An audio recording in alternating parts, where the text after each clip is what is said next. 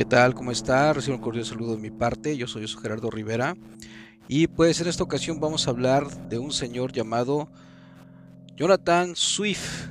Bueno, pues Jonathan Swift fue un escritor que pues escribió entre sus libros algo que quizás usted ha oído, quizás usted lo tiene, quizás usted lo vio en la primaria, secundaria, o alguien se lo regaló, o quizás ya vio hasta una película de él.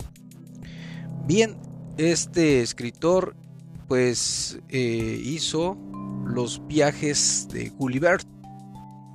Pero no vamos a hablar acerca de Gulliver como tal.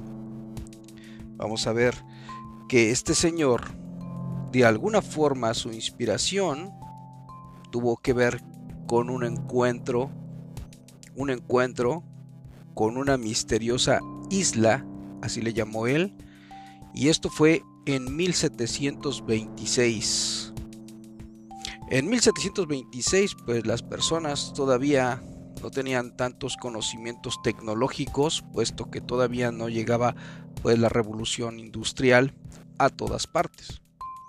Bien, este Jonathan Swift dice que se encuentra con una especie de isla volante, la cual dice él que tuvo la oportunidad de verla con su telescopio y entonces de esta forma fue siguiéndola, él relata así, que pues fue, digamos que era como una ciudad en la cual él veía que había personas allá adentro, pero después dice que se encuentra una nube y esa nube le impedía eh, Quiero imaginar que era la nube que acompañaba esta nave, le impedía la luz del sol.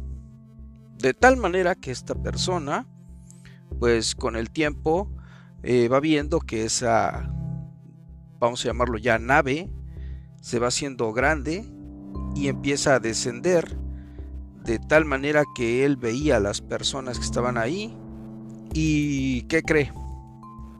Pues tuvo la oportunidad de ingresar a dicha plataforma que la descubre de una manera que dice que es una plataforma resplandeciente y que era inmensa y que adentro había personas caminando y que manejaban ese tipo de vehículo a su antojo. De tal manera dice que él vio con su telescopio que controlaban la altura, las vueltas, la velocidad y que de tal manera que él pudo hacer contacto con ellas. Y entonces él relata lo siguiente, dice que desciende la isla flotante y entonces él, la tripulación le permite entrar a ver la propulsión de esta misma. Y dice que él la ve y era una enorme, gigante piedra electroimán, así le llamó él, y él comenta que los astrónomos de esa isla estaban muy adelantados. Pero lo mejor viene aquí. Entre conversaciones que tiene con ellos, no describe cómo son, simplemente describe que son astrónomos, personas, pues pilotos que manejan este tipo de isla.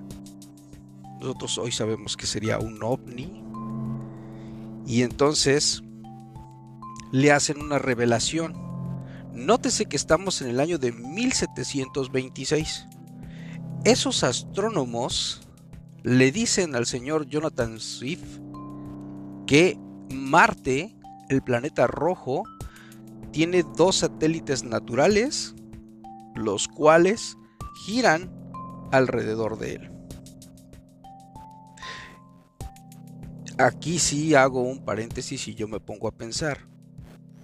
Era 1900, 1726, perdón.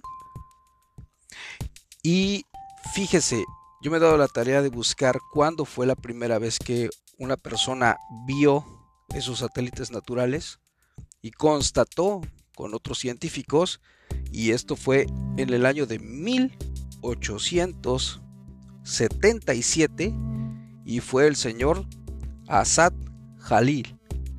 Este señor Asad Jalil o Jaleal como se quiera decir, perdone usted la pronunciación, lo hizo en Washington, Estados Unidos. Como ve usted, desde 1727 que lo platicó hasta 1877 son aproximadamente más de 150 años. Este investigador de 1877, Asal Jalil, le puso Phobos y Demos, que significan terror y miedo. Así les puso a esos satélites de Marte que hasta la fecha llevan esos nombres. Pero algo increíble es que estos astrónomos, aquellos que se encontró de esa isla flotante de 1726, pues ellos decían que estos satélites giraban en sentido contrario uno del otro. ¿Y qué cree que pasó? Efectivamente, el señor Assad Harel en Washington descubrió que sí, los dos satélites se movían en sentido contrario a la rotación de Marte. Increíble, piénselo usted, considérelo, un escritor, Jonathan Sif.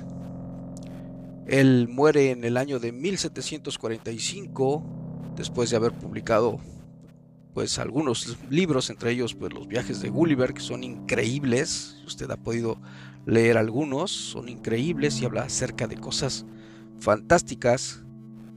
Pues él muere trastornado, muere de mente y mucho de lo que se recaudó de los libros y de la popularidad que él ganó, lo hizo para una, lo dejó como herencia para una institución mental.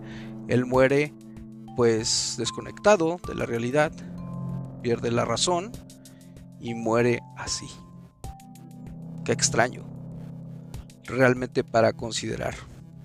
Nuevamente nos encontramos con ese tipo de vehículos, como él lo descubre, como él lo narra, que era una plataforma metálica que encima de ellos llevaba unas edificaciones y que había personas que manipulaban esta nave a placer y que tenía un camuflaje que permitía que el sol pues eh, dejara de alumbrar bastante por medio de una nube.